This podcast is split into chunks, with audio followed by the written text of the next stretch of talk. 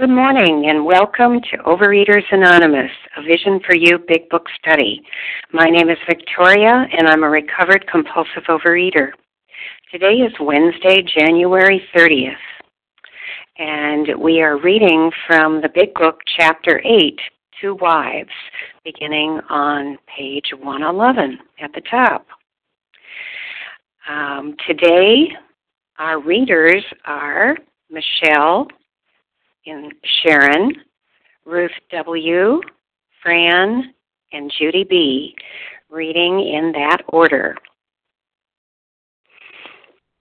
The share code for yesterday, January 29th, Tuesday, is 3778. The OA Preamble.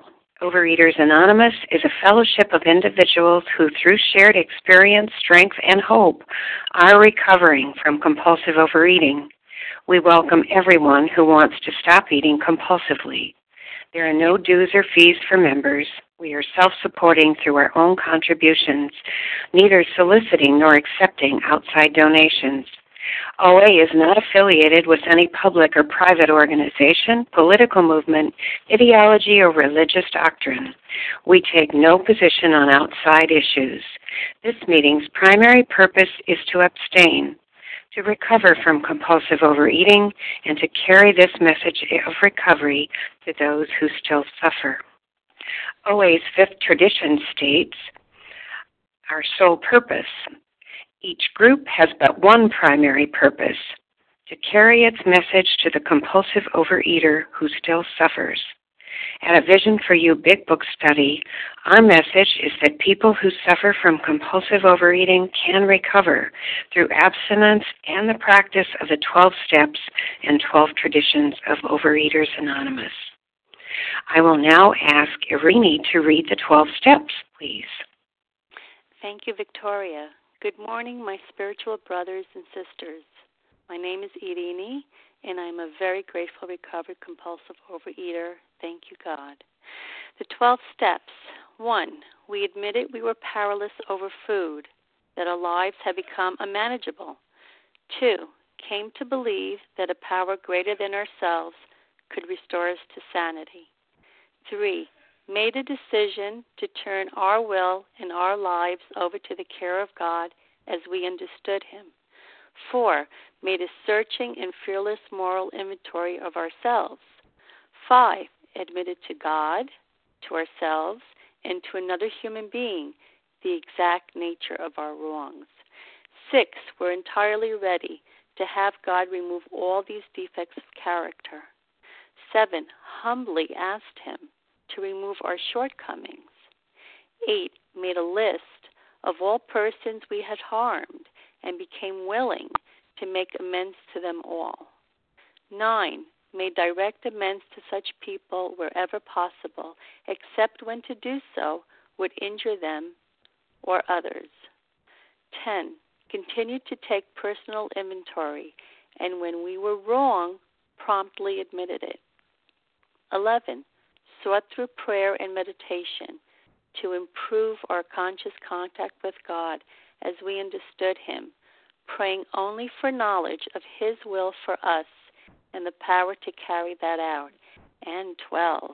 Having had a spiritual awakening as the result of these steps, we try to carry this message to compulsive overeaters and to practice these principles in all our affairs. I thank you and I pass. Thank you, Irini. Margaret, I will now ask you to read the 12 traditions, please.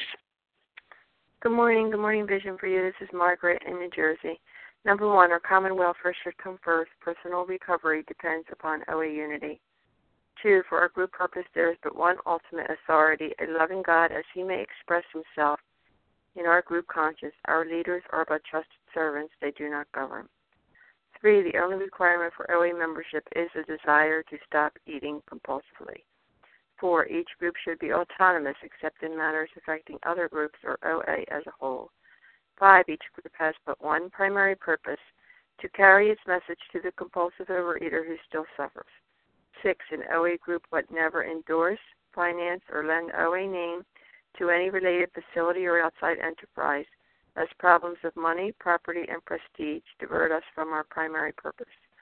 Seven, every OA group ought to be fully self supporting, declining outside contributions.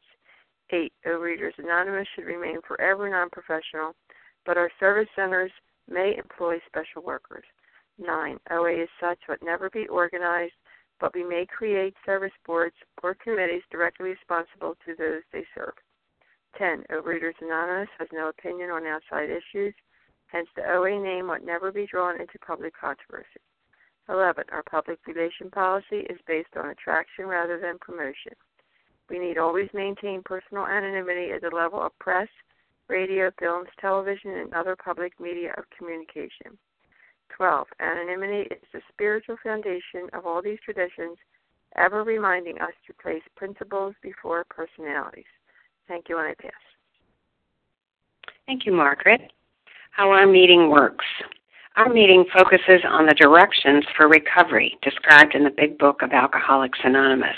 We read a paragraph or two from the literature, then stop and share on what was read.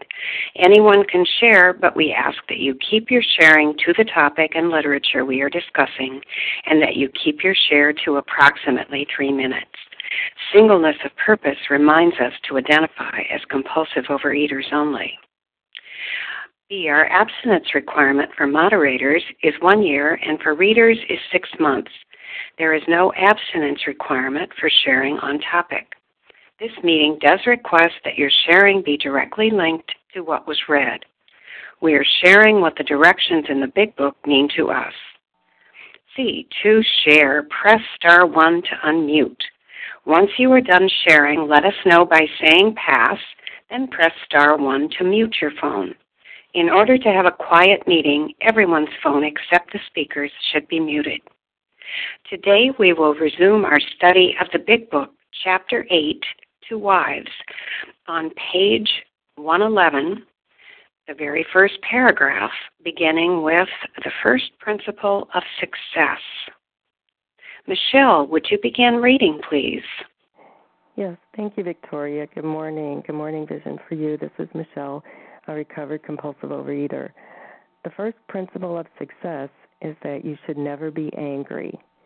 Even though your husband becomes unbearable and you have to leave him temporarily, you should, if you can, go without rancor. Patience and good temper are most necessary. Um, so as stated, we're we're reading in the chapter to the wives, and um, in this paragraph, isn't it interesting? They're mentioning um, the word principle, and they're talking about success. And um, going back to the beginning of the chapter in the first page, um, the wives are saying, you know, in this chapter, you know, we're wives of alcoholics, and um, we're going we want to analyze the mistakes we've made. And they go down further and say, hey, we've had long rendezvous with hurt, pride, frustration, self pity, misunderstanding, and fear. Sounds like sounds like the disease, sounds like what I face with my disease as a compulsive overeater. And um, now they're saying, as a spouse, uh, that's what they've suffered from too. And they they further say we've been driven, we've been driven to that maudlin sympathy, to bitter resentment, and they were veered from extreme to extreme, um, all with the hope that you know their loved one would become themselves once more. So they're setting us up. They're telling us um, about the disease, how the disease is affecting um, the spouse, and um, then then they go on to say, you know, page 107, you know, we sensed dimly that we were dealing with sick men, and then they say, you know, had we fully understood the nature of the alcoholic illness, we might have behaved differently. And then they go on and continue to to describe their problem, the problem, um, the disease, the progression of the disease, and living with the disease. And now it sounds like they're starting to give some good orderly direction to the wives, to the spouse, um, because my disease, living in my disease, I, you know, I was sick. Um, I, I didn't want to behave that way, but I, I did. I was, you know, I too was living with resentment and fear, and um, and caused those same things. I didn't cause them, but that's that's the problem. That's the disease, and this is how it was affecting the people I lived with, my loved ones, especially my spouse, the person I was closest to. So they're giving them a principle for success. They've analyzed their mistakes. Here's the problem. This is what I'm living with, And they're saying you should never be angry. Never be angry. Um, they're going on to say, um, if needed, um, get away from it. Um, don't engage.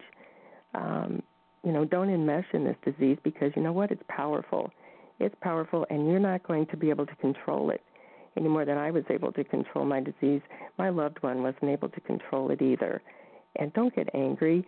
Um, just take care of yourself. And then they say it sounds like patience and good temper. That sounds like tolerance and love, doesn't it? The same principles.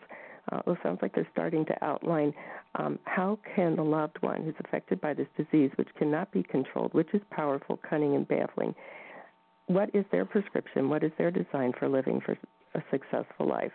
And so, starting with this paragraph, is the first principle of success. And with that, I'll pass. Thank you.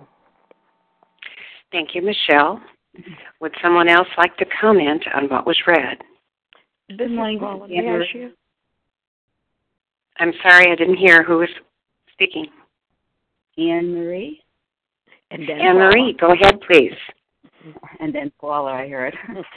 Hi, uh, I'm Anne Marie, uh, compulsive overeater, and um, just needed to really speak up on this paragraph. Um, I've learned that my focus does no does me no good when I keep my focus on the um, the loved one in my life. I need to focus on what my behavior is and how I either react or respond. So to continuously look at what the loved one in my life is doing does me no good. Um, it's very important um, for me to, and I've learned, I've learned to respond rather than react. And I can't say I do it 100%, but um, it just helps so much for because when I react or when I did react, um, I just got myself so upset. And then I would blame the loved one in my life. So um, it's just, it's, you know, and then I remember the serenity prayer. The only person, the only thing that I can change is myself through God's help. Through God's help, I can change me. There is nothing I can do to change the loved one in my life. And, you know, sometimes I put a lot of expectations on this loved one. And, you know, I I think, have I ever gone to a hardware store and to go and buy hairspray? Have I ever gone to a hardware store and gotten angry, so angry that they didn't have the hairspray that I wanted? No, I don't do that. And but yet I was going to the loved one in my life expecting them to behave a certain way. But they had they had no ability to do that. You know? So I gotta remember that I have a program. I've been blessed to be open to um, suggestions. Um, and the loved one in my life does not have that. Does not have a program. Does not have. Um, she has the ability, however, she has chosen not to reach out to God for some reason or other. So you know that is her choice. And the last thing I have to, I really can't be quiet about this is um, the only thing that I have found in the big book that I disagree with is this very first sentence. The first principle of is success is that you should never be angry. Well, we are going to be angry. And it's not only we are going to be, it's okay. I've learned that I need to deal with my my um feelings. I'm going to be angry. I'm going to be sad. You know, it. You know, we've heard so many times when we put down the the food or we put down our substance, we're going to feel better. Yes, and we are going to feel anger better. I have learned, and I am learning, because I don't do this 100%, but I learned what to do with the feelings and how to deal with the feelings and how to turn to God and turn to other people that have gone through some of the same things that I'm going through with loved ones. And that's what you know this this chapter is suggesting is that turn to other wives that have gone through and have had some success. You know, and Al Anon has helped me tremendously to be able to give me um, some tools that I need. Um, and I, I've shared with, with some of my friends the, the and I'll just end with this is the Al-Anon vowels and and learning how to respond to someone. Oh, e, ah, uh huh. Oh, you know, I don't have to get into a dialogue.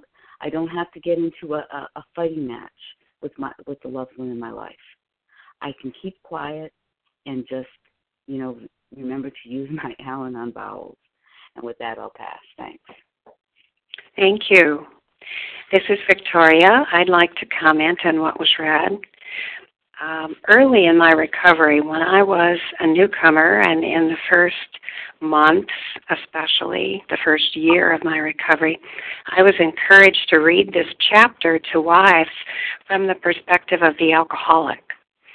Um, my sponsor advised me to do that, and it was very good advice uh, because at that time I would have been thrilled with directions to my family to never be angry with me. It would have validated my belief that I was victimized by life, by my family, um, that I deserved kid glove treatment, um, and that it would have taken the attention off myself and my shortcomings and put them on the shortcomings potentially of my family. And I would have been all too happy to do that.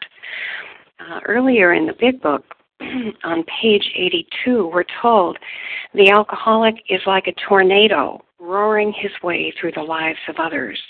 Hearts are broken, sweet relationships are dead, affections are uprooted, selfish and inconsiderate habits have kept the home in turmoil. Um, I really, in my first year in recovery, particularly, needed to keep my sight on myself because it was hard for me to see those character defects in myself. And once I did start seeing them and they popped up, in the ways that they had for years and years, keeping the home in turmoil, I needed I needed full strength solution from the big book to keep my eyes on myself and what I was doing. There was another passage at that time that was put before me many times. I was redirected back to it in the big book, which relates to this paragraph we're reading here. It was on page 62. Sometimes they hurt us, seemingly without provocation, but we invariably find that at some time in the past we have made decisions based on self, which later placed us in a position to be hurt. So when I read this chapter from the perspective of the alcoholic, rather than the perspective of the family member in early recovery, it helped me to get a clear picture of the power of the disease in their lives and the damage that the patterns that my disease had um, had deepened in me that were running riot in my life also uprooted the lives of others and that's where I needed to keep my attention. With that, I'll pass. Would anyone else like to share on this paragraph before we move on? Leah. Leah, er, go ahead, please. Thank you so much. Good morning, everybody. This is Leah, recovered compulsive overeater uh, in the chapter to wives, which is essentially a 12 step call by wives of alcoholics on wives of alcoholics. It says here the first principle of success is that you should never be angry. Um, even though your husband becomes unbearable and you have to leave him temporarily, you should, if you can, go without rancor, without anger. Patience and good temper are most necessary. Obviously, these wives are presented with a challenge, and the big book is giving them good guidance here when it says patience and good temper are most necessary. How in the world is uh, are these spouses supposed to accomplish that? Well, that's what these principles are all about. Principles such as patience and good temper, principles such as love. Uh, you know, how how do we get to that point? Well, that's the relationship with God. Because this is a challenge, obviously. And let's face it, life is a challenge. Life is a challenge. At every stage of our lives, God constantly provides us with new and unique opportunities uh, to use life's challenges to develop our individual greatness.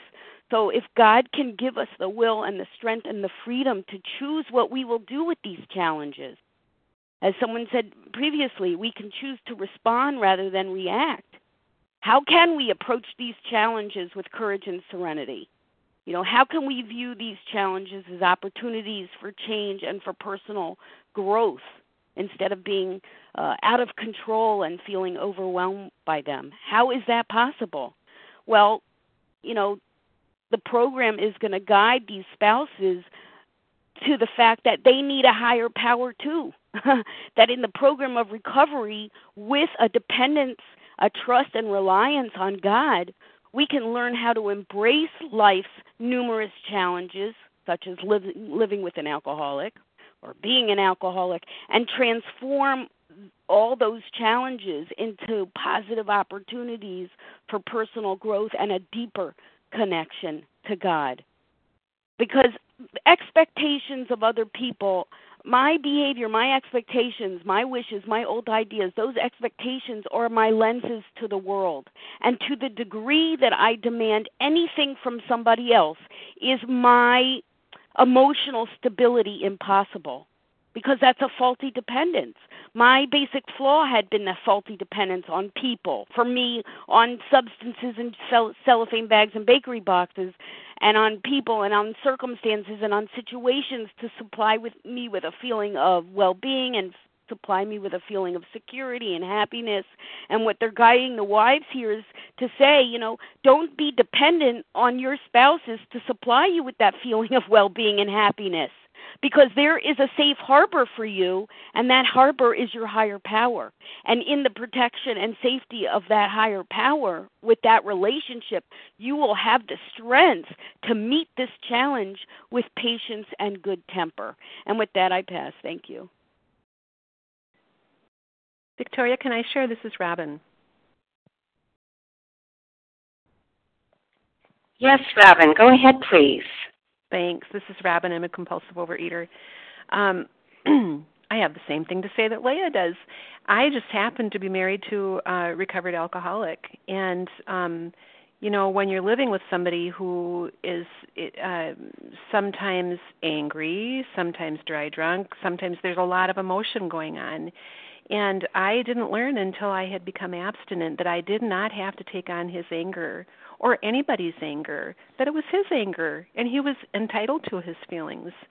And so what was the solution to that? Well, just like Leah said, it's it's a higher power and as long as I thought that it was necessary to fight fire with fire, I was going to compound the situation every time. I was going to turn it into being about me.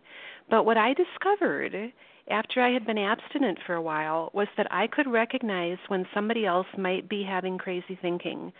Uh, there might be something going on there that's got nothing to do with me. And what I can do is pray instead of interacting with that person in that moment. It doesn't mean that I remove myself from the situation, it's just that I put a protective shield around myself.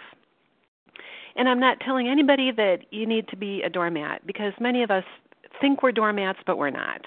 I mean, face it, we're not doormats. We usually have a way of fighting back. And I was doing much more damage in responding to the angry person than I needed that I needed to. And if I put a protective shield around myself by praying, I don't hear what's coming at me, so I don't I'm not left with resentment afterwards, and they're left with themselves and what they've just said. So I learned this with my husband, but I was able to carry it through into the rest of my life as I walk through the world abstinently because people are going to be angry. What do you do when, you know, a car honks at you because you didn't do something fast enough for them? Well, I can put my protective shield around me and pray just pray to my higher power. And i it, you know it's it's all about um not taking on somebody else's crap wherever they are because we all have it. And you know we're all going to have emotions. We get to feel the emotions and work through them and other people will too. But i think the key is to just not allow ourselves to be pulled under by that emotion and to let our higher power work in our lives so with that i'll pass thanks victoria thanks robin um, sharon would you please take us into the next paragraph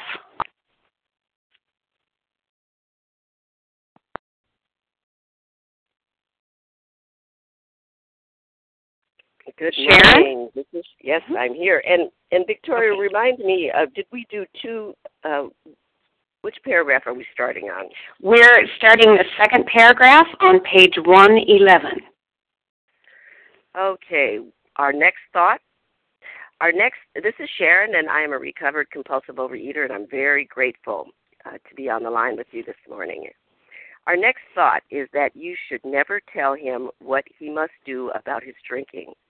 If he gets the idea that you are a nag or a killjoy, your chance of accomplishing anything useful may be zero. He will use that as an excuse to drink more. He will tell you he is misunderstood. This may lead to lonely evenings for you. He may seek someone else to console him, not always another man. So, should I stop there or do the next uh, paragraph? Um, why don't you go on to the next paragraph as well Okay. Be determined that your husband's drinking is not going to spoil your relations with your children or your friends. They need your companionship and your help. It is possible to have a full and useful life, though your husband continues to drink. We know women who are unafraid, even happy under these conditions.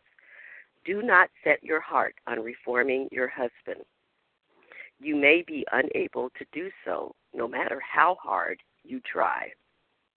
Wow, this is um, this is pretty deep. The the thing that I thought about when I was reading these chapters is the 12 and 12 is the section in the 12 and 12 when it talks about uh, our sometimes how do we deal with our sometimes deranged family that is crippled that is often crippled by our own disease. So here we have a family that has a lot of craziness going on. There's a lot of sickness, there's a lot of disease, a lot of spiritual sickness, we would say. How do we live in that? How do we live in that? And as we recover, when well when we first start we're the ones that are sick and and and uh causing all sorts of problems and we don't see it initially and uh we're really causing other people to re in our family to react or they have to change so that because we're in our disease. But then as we recover they're still ill. So now here we are we're recovered and we're living in a home where all that that's deranged where people are deranged where there's uh just uh there's people that say things and do things that could get us into reaction. We can be reacting all all of the time to children and husband. Yet what we're told is that we're not to react. We are not to react how do we do that? How do we do that? And i know for me i was reacting all of the time and i quite frankly i still have to have to watch it. And i still have to um work on myself. I i to practice these principles in all our affairs and the 12 and 12 then says tells us that we need, are we able to treat our family members the the with the same uh, respect that we can our I need to pass. Uh, Thank you, Sharon. Would someone else like to comment on what was read? This It's is Paula Esther. Manshia. I'm sorry, I didn't hear. This is Paula Esther? Manshia. Paula, go ahead, please. Thank you. This is Paula, recovered compulsive overeater. I'm really working with this mutant and, and unmutant that anger that says it's not a principle. But I must say, uh, I, I just wanted to, to bring here this follows through these directions, these directions for living with an alcoholic and a compulsive eater. This is what it's being clear of. You know, you can't have anger because that's you're not going to see clearly, but yet anger does come. And we're looking at these following paragraphs. How can you be anything but anger angry? But yet where is the anger going to take you? And you know, I love um uh one of the sayings they say, you know, you can't help the birds from flying over your head, but you can't prevent them from making a nest there. So there it is. Our next thought is you should never tell him what he must do about his drinking. Do you think he hasn't heard it before? Of course he has. And how many times? By the wife. I've been on both sides of the coin. You, that if you are a nag or a killjoy, you, your chance of accomplishing anything useful, now let's be clear here, may be zero. Pretty low there. Wouldn't want to bet on that. Sounds like a losing bet here. Does it not say, we just read on 103, a spirit of intolerance might repel alcoholics whose lives could have been saved had it not been for such stupidity? And then it goes on. Someday we hope that Alcoholics Anonymous will help the public to a better realization, the public, the family, to a better realization of the gravity of the alcoholic problem. But we shall be of little use if our attitude is one of bitterness and hostilities. Drinkers will not stand for it. And that is what these paragraphs are saying. So I thank you for allowing me to to share. And that last sentence: "Do not set your heart on reforming your husband. You cannot do it. Only God can." Thank you for allowing me to share again. And with that, I do pass. Thank you, Paula. Who else would like to share in what was read? This is Esther. Uh, go ahead, please. Oh, I'm sorry, I couldn't hear. It's Esther. Esther, good morning. Please go ahead. Good morning. My name is Esther. I'm a compulsive overeater in Canada. I just wanted to comment on the line here in the second paragraph. It's possible to have a full and useful life, though your husband continues to drink. We know women who are unafraid, even happy, under these conditions. So this is probably comes as a message of hope and, and certainly a big surprise you know from the women of the wives of recovered alcoholics to you know the other wives of, of alcoholics that um they don't their husband does not need to recover from his drinking in order for them to be happy. And surely this comes as a, as a surprise to them because they're probably thinking if only my husband would stop drinking life would be good. If only my husband would stop drinking then the house wouldn't be you know in the in the state that it is today.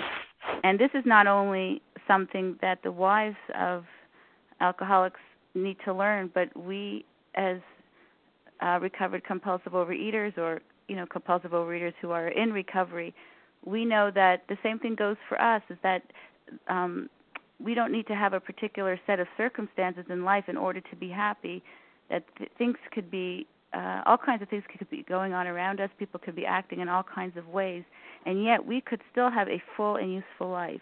We could still be unafraid and even happy under and any and all these conditions, because we, the alcoholics, compulsive overeaters, as well as the spouses of the addicts, will learn. But we're meant to learn that a, a way of living which relies upon a higher power to provide us with a sense of security and um, and and happiness is is one which is not dependent on what everyone else around is doing or whatever else is going on around us. So this this little line here I think is one of the most hopeful lines in this chapter because I'm sure that you know women of these women who are of husbands who are alcoholic who have not yet recovered or come into recovery they pr- probably can't imagine that they could ever be happy you know if their husband continues to drink this is probably a very new idea for them and with that, I'll pass. Thank you. Thank you, Esther. I'd like this is Victoria. I'd like to comment briefly on the first sentence. Our next thought is that you should never tell him what he must do about his drinking. It's very striking the parallel with what sponsors are told in the chapter Working with Others. Um, for example, on page 90, don't waste time trying to persuade him um, again, it's emphasized in that chapter for sponsors, as it is here with wives, that unless, excuse me, unless the alcoholic is willing themselves, has made a decision themselves that they want to change and that they want help, it's absolutely futile to attempt to force change. And sometimes, as sponsors, as well as a spouse of an addict, it can be tempting because of the tremendous pain and frustration that comes with living with an alcoholic or a compulsive eater to force change. And just as for sponsors here, the big book is letting us know for family members as well, it is futile that only through a relationship with a higher power can those changes come about. Never through our, um, however well intentioned attempts to force change. I'll pass. Would someone else like to share on those two paragraphs? Helena in New Jersey, may I share? Yes, Elena. Good morning. Go ahead. And then Patricia. Hi, I'm, I find that this is uh, a danger for me to start focusing on the people who are around me instead of on focusing on myself. I remember for myself that this is written to the wives, to the spouses of the alcoholic, and that I am the alcoholic. I have seen situations that really I found horrendous when people have found recovery and have found abstinence, well, maybe found abstinence, and then um, very quickly after that the marriage broke up. I think for us, the directions for us, not for the wives, but the directions for us are on page 98 about the domestic problem. And uh, it says that we have to make reparation and that we are the ones that must avoid arguing, argument and fault finding are to be avoided like the plague. Those are the directions for us. Just as the directions for the wives are argument and fault finding are to be avoided like the plague. And it does tell us that in many homes this is a difficult thing to do. It must be done if any results are to be expected. Um, we too can find happiness no matter what our domestic situation, no matter what our situation in any way, shape, or form at all. It is suggested in Working with Others on page 98 that we invite the family to join us, but we do not force them. Now, the family is being invited to find a spiritual way of life, which means they can find happiness whether or not means our family can find happiness whether or not I stop eating, whether or not my behavior changes. And it goes the same way for myself. No matter what my family members do, I need to focus on my own spiritual demonstration. So it's interesting that we're reading To Wives. I'm always trying to look at how can I read this so that this applies to me and I am not in my mind, starting to justify my behavior toward anyone else. Pass. Thank you, Elena. Go ahead, Patricia. I just want to say how great God is um, in my program because I am dealing with somebody that's addicted in my family, and you know I'm doing this program with OA and y'all, and it's like, wow, God, look what you're doing for me. You're teaching me how to deal with them you know, through this pro- through you know my program. He's teaching me how to deal with somebody else. You know, and and for me this is awesome, and I just want to thank y'all. I pass. Thanks, Patricia. Anyone else want to share before we move on? Hi, this is Beth from California. Beth, go ahead, please. Hi, this is Beth, a recovered compulsive overeater from California, and um, I just want to um, hit that first um, sentence too. That um, we can't push um, an alcoholic to recover, and no one could push me into recovery um, as a compulsive overeater. You know, that had to come from me, and um, you know, it's cautioned earlier in the big book too that um, you know that kind of pushing, you know, and nagging or, or whatever words we want to use could, you know, um, make the you know person not want to recover and you know push them further out from the recovery. And um, I know that had to come from me from within for me. I needed to be that desperate compulsive overeater to work these steps. Um, but if I had, you know, my husband or my parents or, or my kids pushing me along, you know, that might have put my back up, up and and I might have, you know, taken longer. Um, so I, I personally really just do appreciate this caution. And with that, I'll pass. Thanks. Thank you, Beth. Ruth, would you please read the next two paragraphs, beginning with um, the second to the last paragraph on page 111, which begins We know these suggestions are sometimes difficult, and continue with the paragraph which follows.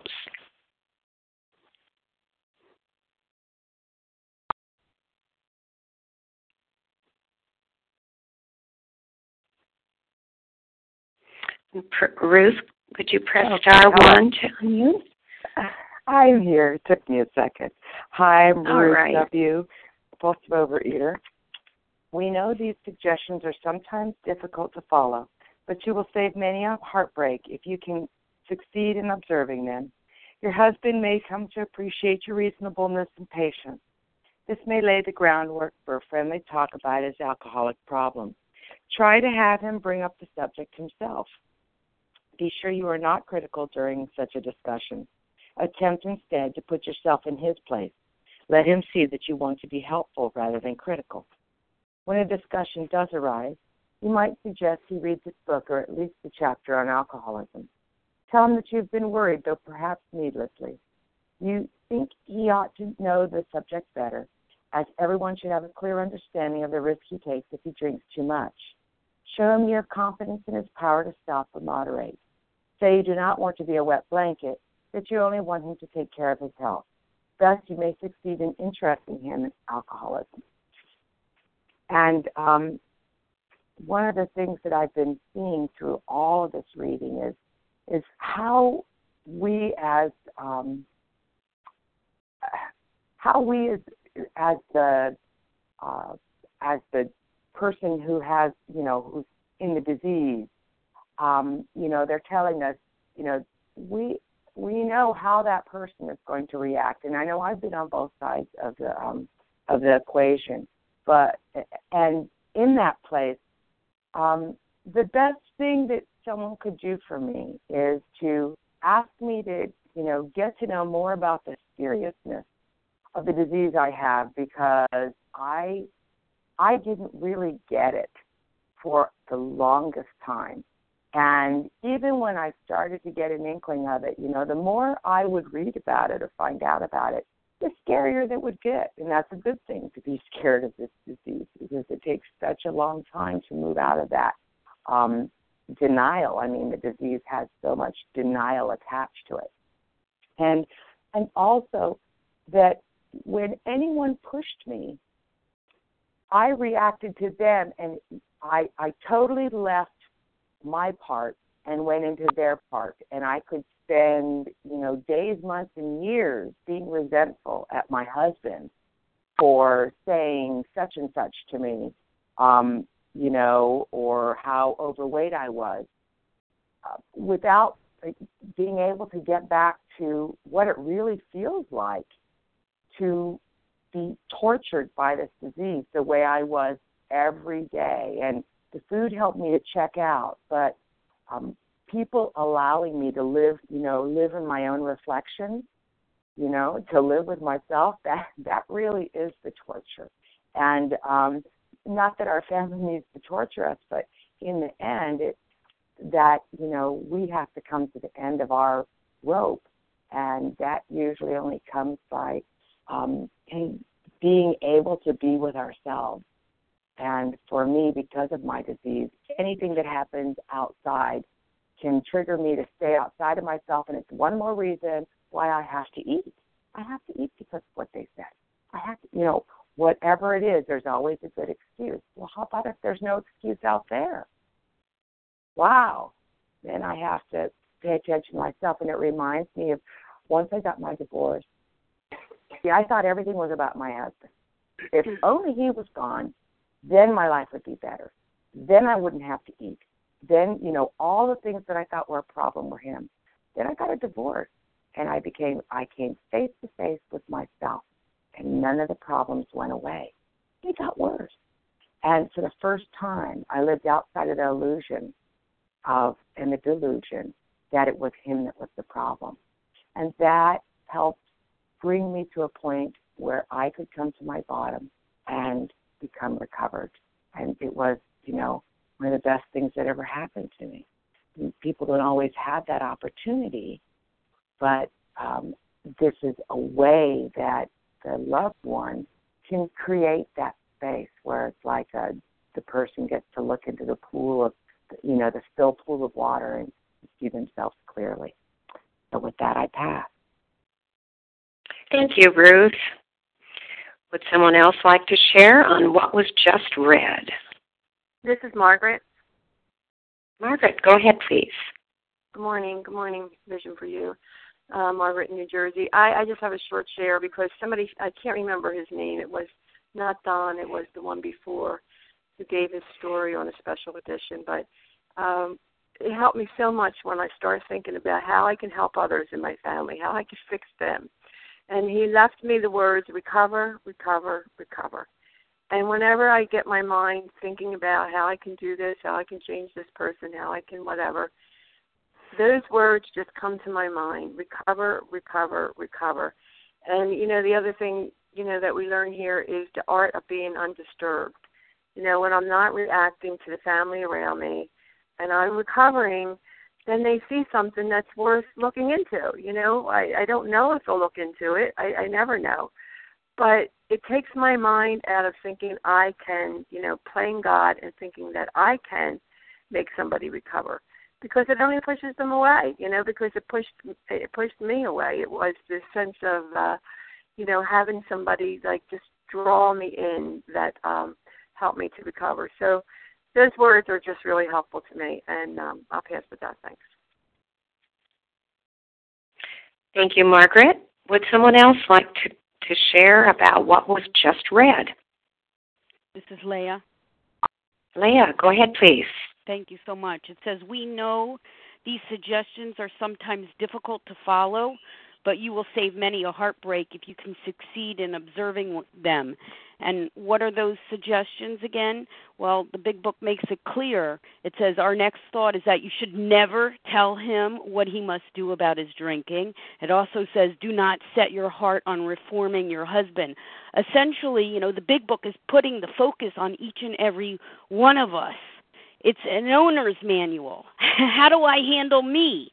Not how do I handle you, not how do I control you, not how do I dominate you or set my expectations at a particular standard so that you can achieve them. How do I handle me? Because thinking that my external world is the remedy for an internal condition, you know, is it's an illusion it's an illusion to think that my satisfaction and my well being and my sense of contentment is going to come from your behavior because there's always something uh, washing up on the beach that I would want to change. It says here, be sure you're not critical during such a discussion. Attempt instead to put yourself in his place. Let him see that you want to be helpful rather than critical. So, what the big book is guiding me to do is to be governed not by my emotions, not by my feelings of anger or criticism. Criticism to a marriage is what an iceberg is to the to the Titanic. What the big book is guiding me to do, for all of us to do, is to be guided by principles. Principles like patience, principles like good temper, principles like kindness, principles like patience, because love and hate cannot exist on the same plane. One will have to be predominant. One will have to be predominant. So these principles, which are spiritual in nature, tell a human being like myself how I should live. And if I can live by principles and be governed by principles rather than emotions, then I'm going to be peaceful and content no matter what you do. Because I'll be free from the things that used to enslave me and make my life miserable there will be constant stability, and that stability is going to come from the trust, reliance, and dependency on something indestructible and immeasurable like a relationship with God. Because the quality of my life is going to be dependent upon the quality of my consciousness with God. And although that's true for me, that's also going to be true for my loved ones. Because since God resides within each and every one of us equally, we all presumably have the same spiritual potential, the same spiritual potential to live a life that's happy, joyous, and free. Thank you. Thank you, Leah. Let's move on to the next two paragraphs. Fran, would you read beginning with the first full paragraph on page 112? He probably has several alcoholics. Read that paragraph and the next okay. one. Okay. Good morning, Victoria. Good morning, Vision for You. This is Fran, compulsive overeater. He probably has several alcoholics among his own acquaintances. You might suggest that you both take an interest in them. Drinkers like to help other drinkers. Your husband may be willing to talk to one of them. If this kind of approach does not catch your husband's interest, it may be best to drop the subject. But after a friendly talk, your husband will usually revive the top topic himself. This may take patient waiting, but it will be worth it. Meanwhile, you might try to help the wife of another serious drinker. If you act upon these principles, your husband may stop or moderate. And this program is just beautiful because I you know, I have my significant other chooses to drink and you know, my my choice is the food, but I stay out of his stuff and he stays out of mine.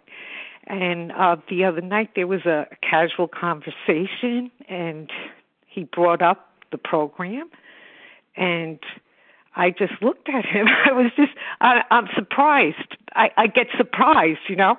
But um I didn't like get all excited or anything like that, but I just felt like God's working on him just the way he worked on me and it's worth that patient endurance that it takes to just work on me and bless him change me i have to say it a hundred times a day not just with him but with all of any any of family members extended my own you know relationships friendships all of that. I have to patiently endure and just look at my part. What can I do to change my attitudes in a radical way? I need radical change my own self. So I just better stay out of everybody else's business. And they say Al Anon is a mind your own business program. And that's like the hardest thing for me to learn, but I'm learning late in life and I'm I'm thankful for it. So um it's great to read this material. And I pass. Thank you, Fran. Would someone else like to comment on what was just read? Hi there, this is Gwen. Gwen, go ahead, please.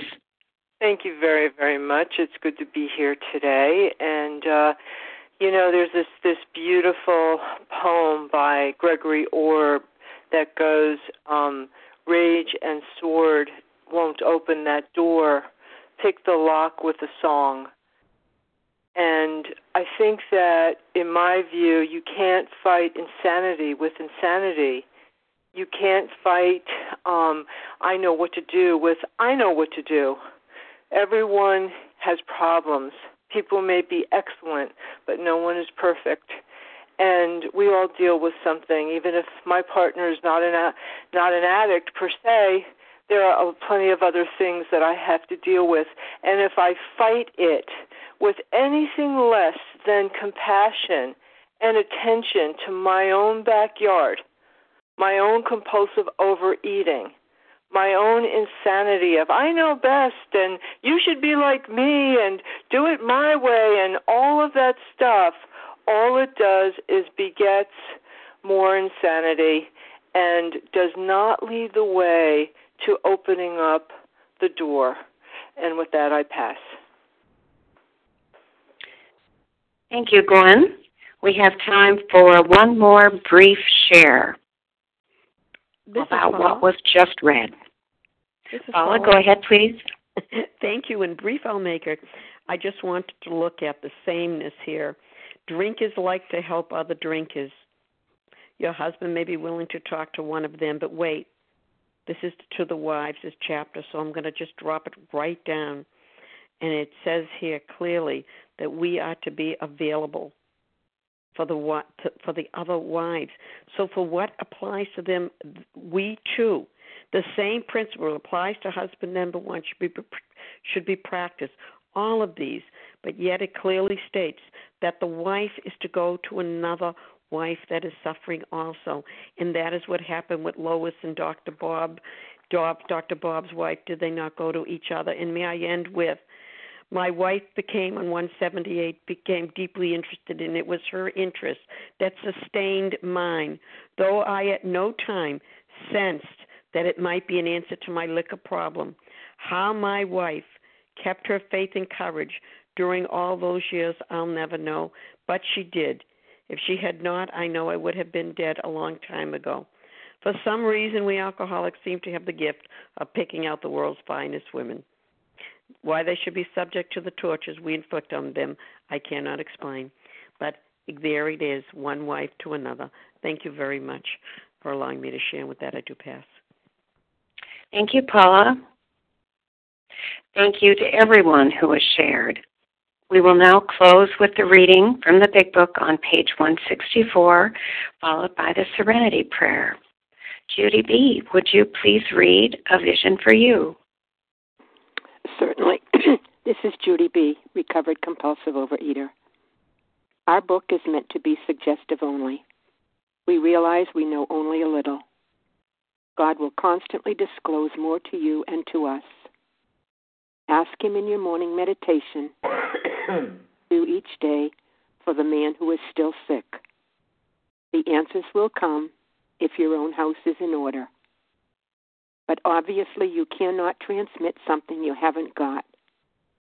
See to it that your relationship with Him is right, and great events will come to pass for you and countless others. This is the great fact for us. Abandon yourself to God as you understand God. Admit your faults to Him and to your fellows. Clear away the wreckage of your past. Give freely of what you find and join us we shall be with you in the fellowship of the Spirit, and you will surely meet some of us as you trudge the road of happy destiny. May God bless you and keep you until then.